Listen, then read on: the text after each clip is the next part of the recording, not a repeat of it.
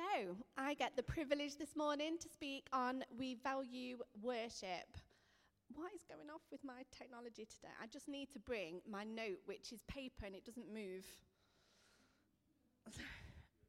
I'm all good. So, Romans 12, verse 1. Therefore, I urge you, brothers and sisters, in view of God's mercy, to offer your bodies as a living sacrifice, holy and pleasing to God. This is your true and proper worship. So what is true worship? What does it mean?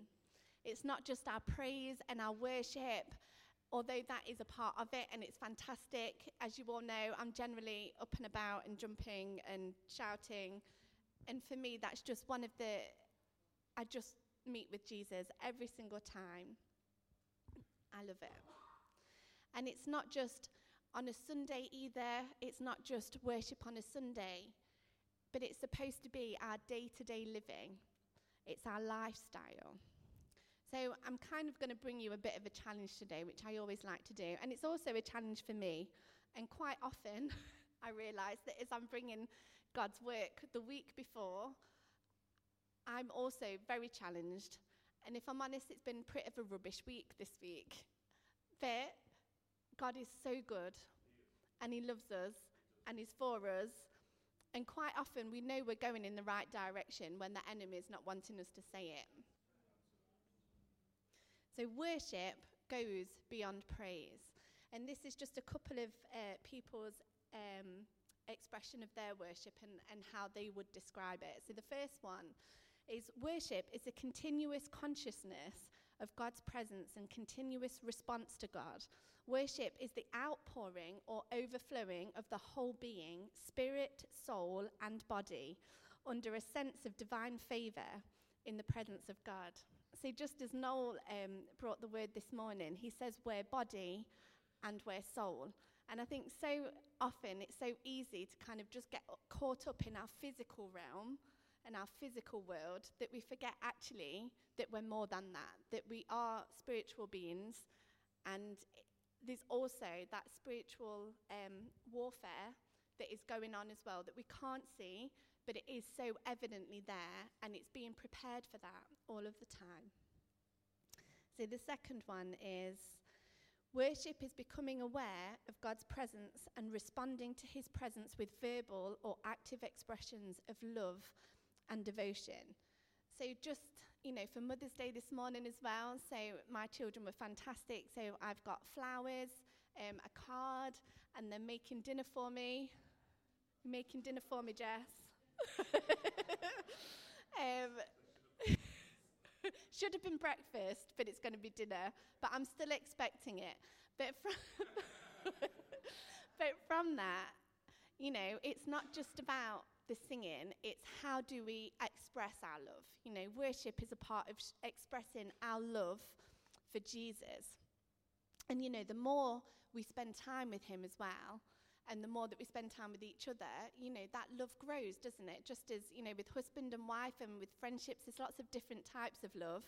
But we love each other more the more we spend time with each other. Hopefully, that's how it should be. Amen. So, number one, we do, Steve. It's all good. Jesus at the centre, and you'll always love each other more. So, number one. Point one, sorry. Worship changes the atmosphere. Yes. Have we ever noticed that? So I think, you know, just from today, worshiping, you know, sometimes it's pushing in, isn't it? It's not just about the, you know, I'm just going to do it because it's part of routine and we sing songs and then we do notices and then it's the offering, although we did mix it up a bit today. We did, and we did it the other way round, and then we praised again. But it's, sorry, I've completely lost where I was. But it changes the atmosphere. There's something that happens in the spiritual realms when we praise, because that's what we were meant to do. So John 4:24 says, God is spirit, the source of life, yet invisible to mankind, and those who worship him must worship in spirit and in truth.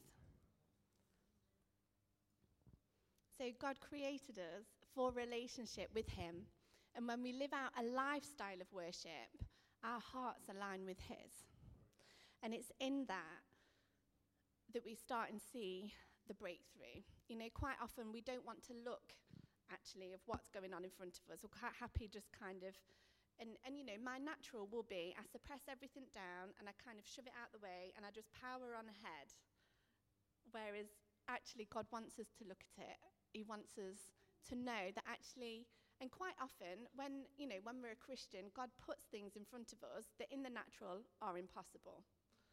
You know, just for the fact of us as a family, finance and everything else, getting to Plymouth, the house that we're living in, quite often everything that we do is impossible in the natural. But actually, all God needs is, Lord, I'm here, send me. And he makes that way. And it's trusting and believing in him. So I'm just going to read from Luke 7:35 onwards. So it says, when one of the Pharisees invited Jesus to have dinner with him, he went to the Pharisee's house and reclined at the table. A woman in that town who lived a sinful life learned that Jesus was eating at the Pharisee's house. So she came there with an alabaster jar of perfume. As she stood behind him at his feet weeping, she began to wet his feet with her tears. Then she wiped them with her hair, kissed them, and poured perfume on them. When the Pharisees who had invited him saw this, he said to himself, if this man were a prophet who had invited him saw this... Oh, sorry, that's completely wrong. Sorry. If this man were a prophet, he would know who is touching him and that this kind of and who the kind of woman she is, that she is a sinner. Jesus answered him, Simon, I have something to tell you. Tell me, teacher, he said. 2 people are owed money to a certain moneylender. One owed him 500 denarii and the other 50. Neither of them had the money to pay him back, so he forgave the debts of both.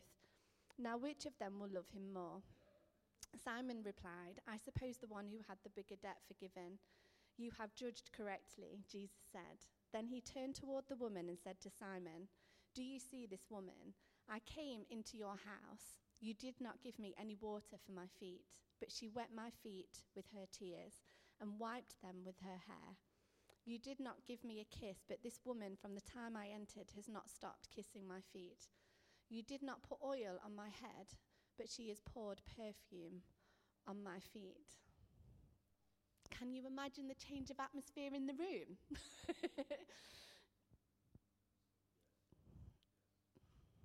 Sometimes, and again with the aligning of our hearts, it's that character, and it's that judgment that we have of the flesh, because we all do it, we all judge.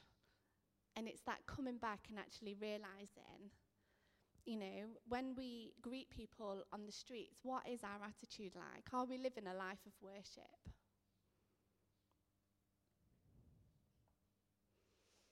You know, she didn't care what people thought. She recognised Jesus for who he was. She recognised that he was her saviour. And she bowed down in reverence and utterly surrendered herself to him.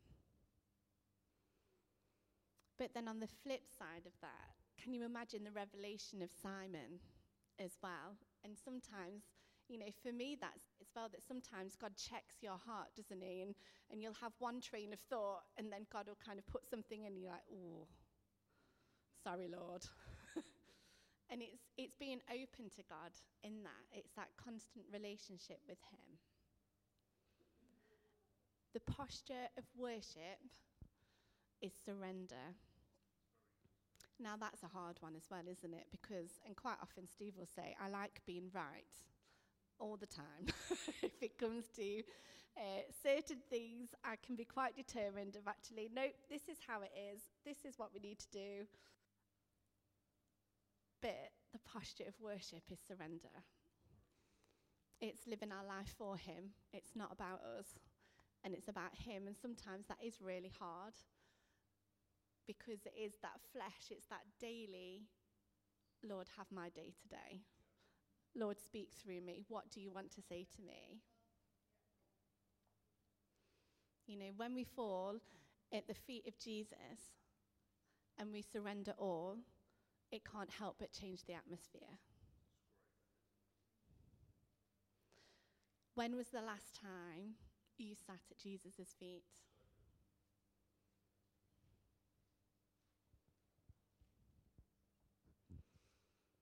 So point 2, worship brings breakthrough.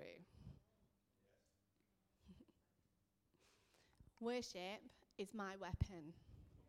And I know Stephen's mentioned it before. He knows when I'm in warfare because I'm in the kitchen, I can be praising, Alexa's on full blast, and I'm stomping my feet sometimes, and I'm telling the enemy where he can go. And from that, again, it changes the atmosphere. But when we do this, our focus, as we praise God, our focus goes onto God rather than on our situation. And that's then when God can come in and fight for us. Because sometimes we hold on to it and we're like, no, we can complain about it and we can sit in it. But God's saying, give it to me. Give it to me. Praise in your worship. You know, when things get tough, what do you do? How do you fight your battles? And you just in the Bible as well, we often see that actually when people were actually going into physical battles, you know, the worship band went first.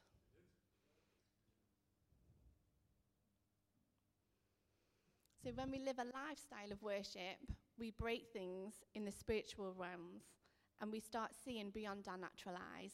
And we start seeing what God is doing, not what's in front of us, but what God is doing. So just in Hebrews 11, verse 1, it says, now faith is confidence in what we hope for and assurance about what we do not see. So what do you see? When you see, and when you're in a battle, do you see the circumstances in front of you, or do you see what God sees? Do you confess the circumstances in front of you, or do you confess what God says over you? That his banner over you is love. That he knows the plans and the purposes for your life and that they are good. You know, worship makes the enemy flee. He hates it. You offend him. He can't stand it. When we get into God's presence, you know, it's amazing. The King that we worship is far greater than anything that may come against you.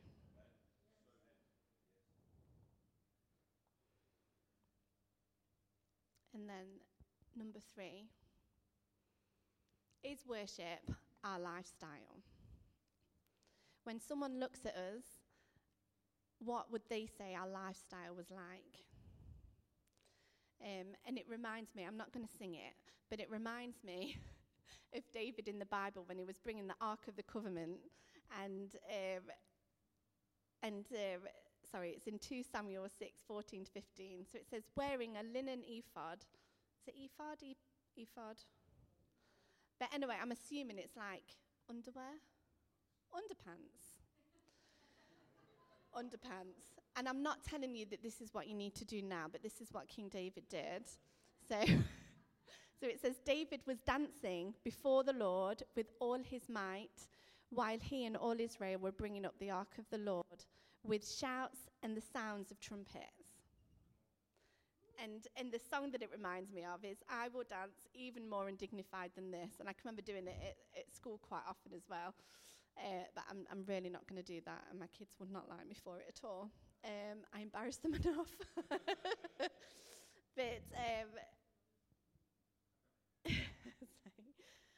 But he knew who his Saviour was. He was doing it for Jesus. He wasn't doing it for the crowd around him. He was doing it for God, and God knew that. God even said that he was a man after his own heart. Are we living out God's word through revelation or just through knowing that that's what we should do? You know, because information informs, but revelation transforms.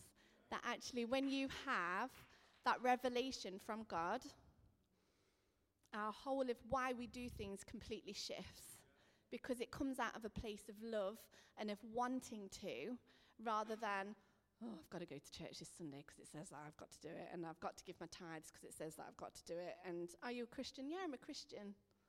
But that's it. You know, our whole lives should be, Lord, what do you want me to do? We're created for him. Our lives are not our own. But within that, God gives us far more than what we could ever ask or imagine, because he loves us. We're his children. He loves us and he wants the best for us. And actually, us living that life is the best life that we can be, because it's what we were made for. And when we come from a place of revelation, it builds faith. It equips us for what lays ahead. But knowing God has already got the victory. And it's where our stance comes from. You know, Hebrews 4:12 says, "For God's word is alive and active, sharper than any double-edged sword. It penetrates even to dividing soul and spirit." What is your heart? Because everything that you do flows from it. What comes out? Have we still got a bit of bitterness in there, or some unforgiveness, or some jealousy? And, you know, we're all going to have a bit of that, because we're human, and that, you know, me included, but it's that constantly, it's that decision that actually, Lord, what, you know, you have the best for me. You love them, even if we're offended. It doesn't harm the other person, it harms ourselves. And actually, it's not for us to judge. It's for God to do that work in them. And it's leaving that with God, but saying, Lord, you have my heart. I don't want it to stop me from what you've got for me, but I want to be and do what you want me to do. It's humility and obedience and acting and living out what is asked of us. Are we living a life fully surrendered and submitted to the cross? Do we truly trust God that actually what he says is good and what he's got for us is good? What is our character like? What fruit do we have from what we are doing? I can always remember when I was a teenager, I think it was DC Talk, but it always stuck out for me, and it says, we are in the world, but we're not of the world. And that is so true. And there's always, always, while we're on earth, there is going to be this pull of temptation and of the flesh as well. But I always found that when you give everything to God, you kind of stick out like a sore thumb. And actually, some people really don't like you for no reason at all, but just for the fact that it's like you're not going to go along with what they want you to go along. And quite often, I really believe that that's why, you know, I was on my own at school, that I got bullied at school, because actually I wasn't going to do what they wanted me to do, and I wasn't going to go behind the bike shed and smoke, or I wasn't going to go and do this, because I'd met with Jesus, and I didn't want to. And it's also, it's about not,